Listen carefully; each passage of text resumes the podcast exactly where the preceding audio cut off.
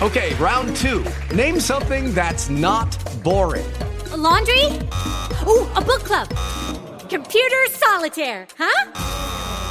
Ah, oh, sorry. We were looking for Chumba Casino.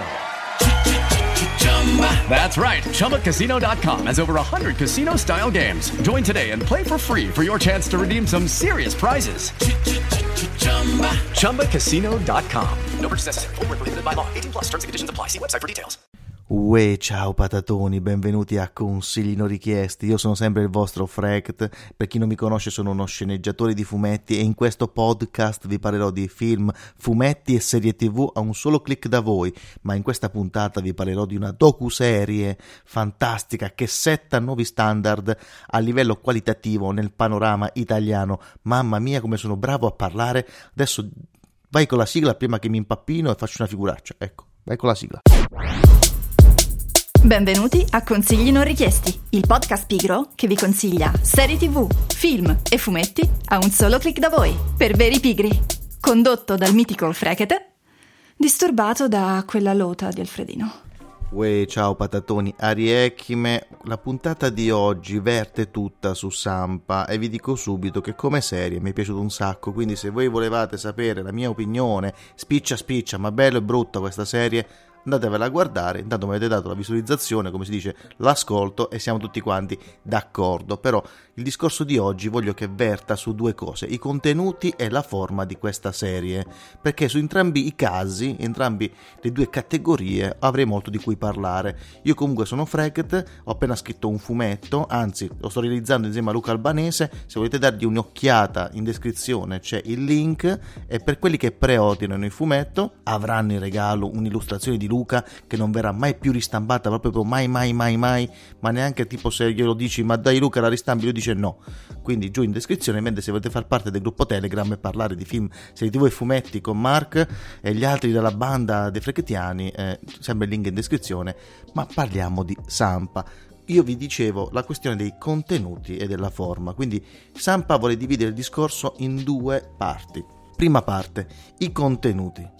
Questa serie Sampa parla di qualcosa di assolutamente strano. Per chi non sapesse di cosa parla Sampa, parla di San Patrignano, una specie di comune, una specie di comunità di recupero per tossicodipendenti, creata da un uomo, partito da un casolare, è diventata la più grande comunità di tossicodipendenti di Europa, una cosa immensa, quasi una città. Vedere tutto il processo che porta un uomo solo ad avere una centinaio di persone collette a castello, a diventare quasi una cittadina con il comune, l'ospedale e tutto quello che serve a una città, è qualcosa, una storia fantastica a livello narrativo. Cioè la storia vi cattura, è interessante. Ovviamente avrete letto mille cose su Sampa, quindi parliamo subito degli autori. Una cosa stranissima è che tra gli autori c'è anche Olmo di Camera Caffè. Chi di voi ha visto Camera Caffè saprà, oppure se non lo sa glielo dico adesso, che Camera Caffè è un remake di una sitcom francese. E tra gli autori della sitcom italiana, della versione italiana di questa sitcom Camera Caffè, c'è anche Olmo, Carlo Gabardini, che si è creato il personaggio di Olmo ad hoc. Quindi l'informatico che vediamo nella versione italiana non esiste, se l'è creato ad hoc l'autore che si è infilato all'interno di Camera Caffè. E lui è uno scrittore, un autore, uno sceneggiatore, e si è messo all'opera per scrivere, infatti lo scrittore di questa serie, Sampa, che nel panorama italiano non ho mai visto una roba del genere. È una docuserie, quindi non è assolutamente una serie, una fiction, ma sono documentari e interviste che creano una storia in 5 atti, dalla creazione al declino, tra virgolette. Non voglio neanche farvi spoiler, però non so se si può parlare di spoiler quando si parla di fatti realmente accaduti, però diciamo che non voglio farvi spoiler, ma ovviamente ogni cosa ha un inizio, c'ha un punto di acme, come si dice acme, è un punto finale, cioè un punto in cui di discesa, perché tutti i fenomeni hanno sempre un inizio, uno sviluppo e poi una fine. Questo penso sia normale, ma vedere la parabola di questo personaggio Vincenzo Muccioli è qualcosa di straordinario. Vi sembrerà quasi di vedere una serie finta, un finto documentario, un mockumentary come viene chiamato in termine tecnico, ma in realtà è tutta verità, tutta realtà. La storia, per quanto l'abbiano criticata, non dà giudizi, non esiste una voce narrante che narra gli eventi di San Patrignano. Sono soltanto stralci di programmi televisivi e interviste a personaggi che sono pro, che sono intermedi e contro.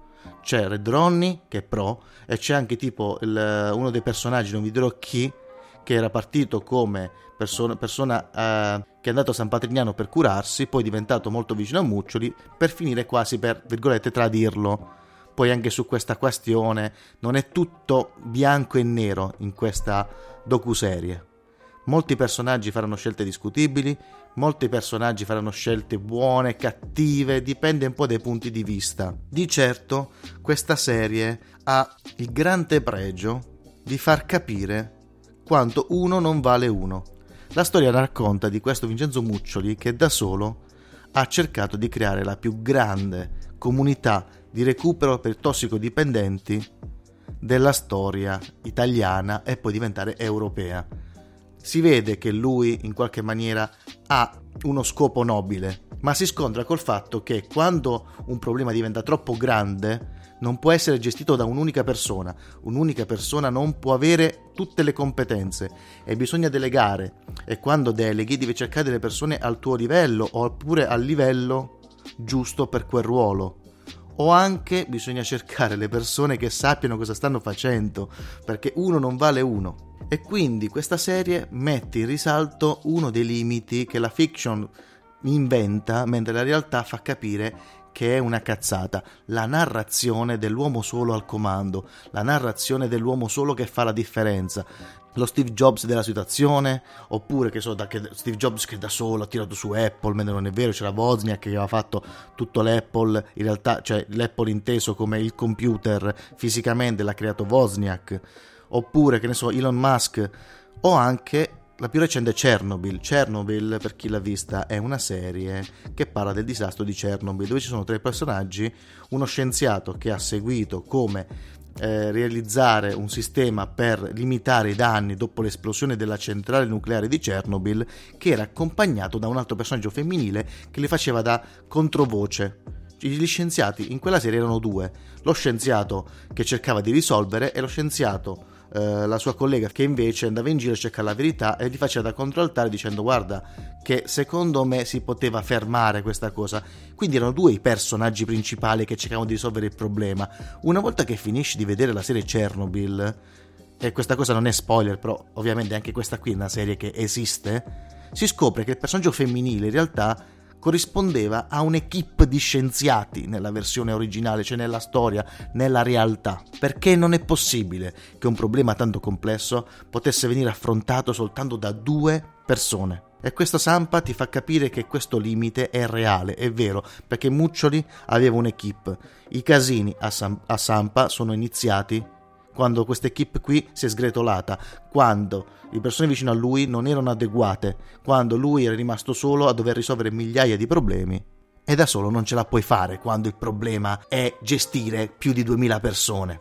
E quindi è una questione veramente strana poter dire che Sampa è una storia così attuale, anche se di 25 anni fa.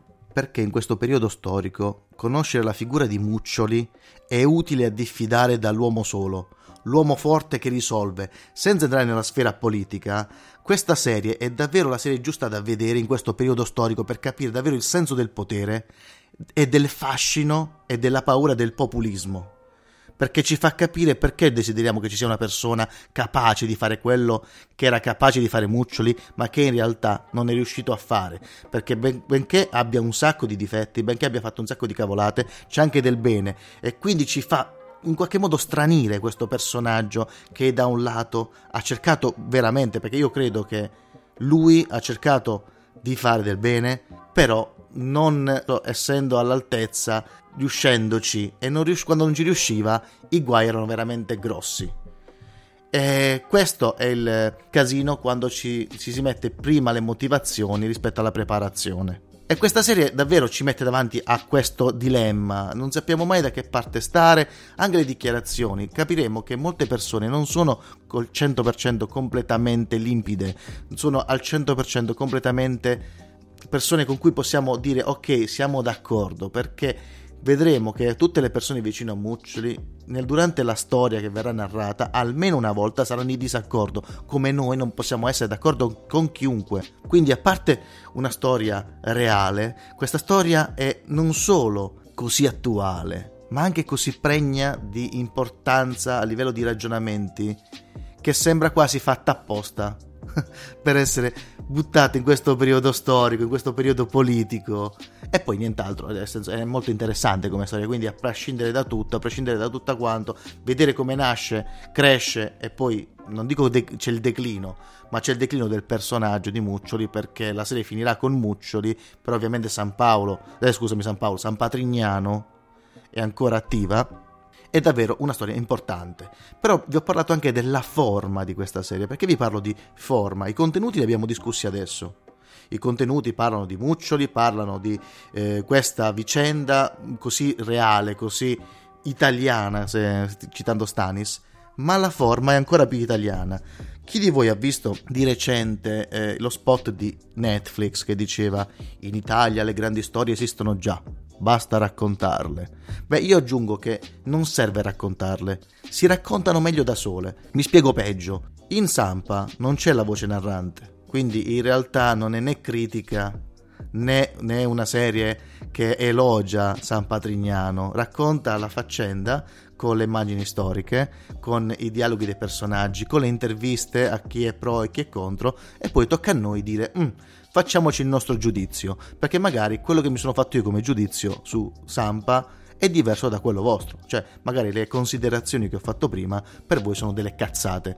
E questa è la grandezza di una serie ben fatta. Ora, di recente è uscito su Netflix il film L'Isola delle Rose, una fiction, un film divertentissimo di Sidney Sibilia, mi pare che si chiami così, quello che ha fatto Smetto quando voglio, un film divertente. Ma molti di voi non lo sanno, perché io ne ho parlato con alcuni dei miei amici, ma nessuno lo sapeva perché sembrava talmente assurda come storia che sembrava finta, che quella storia è vera. Giorgio Rosa, un ingegnere bolognese, negli anni 60 ha costruito un'isola davanti alla spiaggia di Rimini, che poi voleva diventare uno stato indipendente. E tutta questa bagarre, tutto questo indipendentismo, questa rivoluzione degli anni 60 nel film diventa una macchietta. Quindi mi sono chiesto, ma se avessero fatto una serie come Sampa, con le interviste, con i video presi dai telegiornali, dalla Rai, eccetera, secondo me sarebbe venuta una serie interessantissima e non un film divertente e basta, con un Elio Germano che è bravissimo, è riuscito a fare l'accento bolognese, quello che volete, ma la storia è una storiella, mentre la realtà è una figata. Noi in Italia abbiamo migliaia di documenti registrati in Rai, Studio Luce, quello che volete, abbiamo tanta roba che basta incollare per fare queste serie così indipendenti dal sogno americano. Perché dico dal sogno americano? Perché le serie italiane o cercano di copiare gli americani o cercano di essere disimpegnate al massimo, mentre basterebbe soltanto farle raccontare a loro, neanche raccontarle noi. Basterebbe prendere questi video, basterebbe intervistare e avremmo delle serie, delle docuserie che farebbero impallidire chiunque, perché l'Italia è un paese dove succede di tutto, o almeno dove succedono cose che non succedono in America, perché l'Isola delle Rose ha un taglio molto americano. Ma se avessimo fatto una serie alla Sampa sarebbe venuto qualcosa che adesso ne starebbero parlando ovunque, perché ditemi voi nel mondo dove c'è stata un'altra persona che si è messo e ha creato un'isola artificiale per fare uno stato indipendente negli anni 60 davanti alla spiaggia. Vabbè, questa è Rimini, però per esempio Los Angeles, chi? Mi viene da pensare che in confronto ai Love Radio Rock sono soltanto 4 sfigati su una barca che fanno musica, perché qui sta veramente, questa è l'anarchia, questa è una storia veramente interessante. Mi dispiace che sia stata trasformata in questa maniera, perché molti con cui ho parlato hanno detto l'Isola delle Rose è interessante, sì, però potevano farla più carina sta storia. Poi ci guarda che non è una storia, è la realtà. Cacchio, davvero? Ma veramente? Un'altra cosa mi fa incacchiare che la Rai continua a fare fiction così, non vi dico neanche, io non voglio neanche essere cattivo, sapendo che ha tutto quel materiale, perché tutto il materiale di Sampa è presa dagli archivi della Rai. La Rai potrebbe tirare fuori una serie del genere l'anno, o almeno ogni 3 anni, perché la qualità si può fare, ma un'altra, come che faceva Boris, ma la qualità ci fa schifo, potrebbero fare tante di quelle serie a costo zero, perché il materiale già ce l'ha, basterebbe intervistare le persone, che avremmo delle storie già belle che raccontate, piuttosto che fare delle serie. Io sto ancora pensando alla serie su De André fatta da Marinelli, colui che parla romano, che sentire De André che fa mi infastidisce, cioè è genovese, porca miseria, e che poi Marinelli è pure bravo. Non l'hanno neanche tipo, come ti posso dire, bacchettato in quella serie, perché se tu dici a Marinelli, guarda Marinelli, devi fare il genovese, se no col cavolo che ti diamo lì i denari, oppure un regista che ti fa il mazzo tanto, usciva una serie che decente. Ma invece ci troviamo questa serie del cavolo, ancora Don Matteo, che io non ho nulla contro Don Matteo, si possono fare serie di Don Matteo, ma a questo punto affiancate una roba del genere. Ci voleva Netflix per fare la serie su Sampa? Perché avete paura?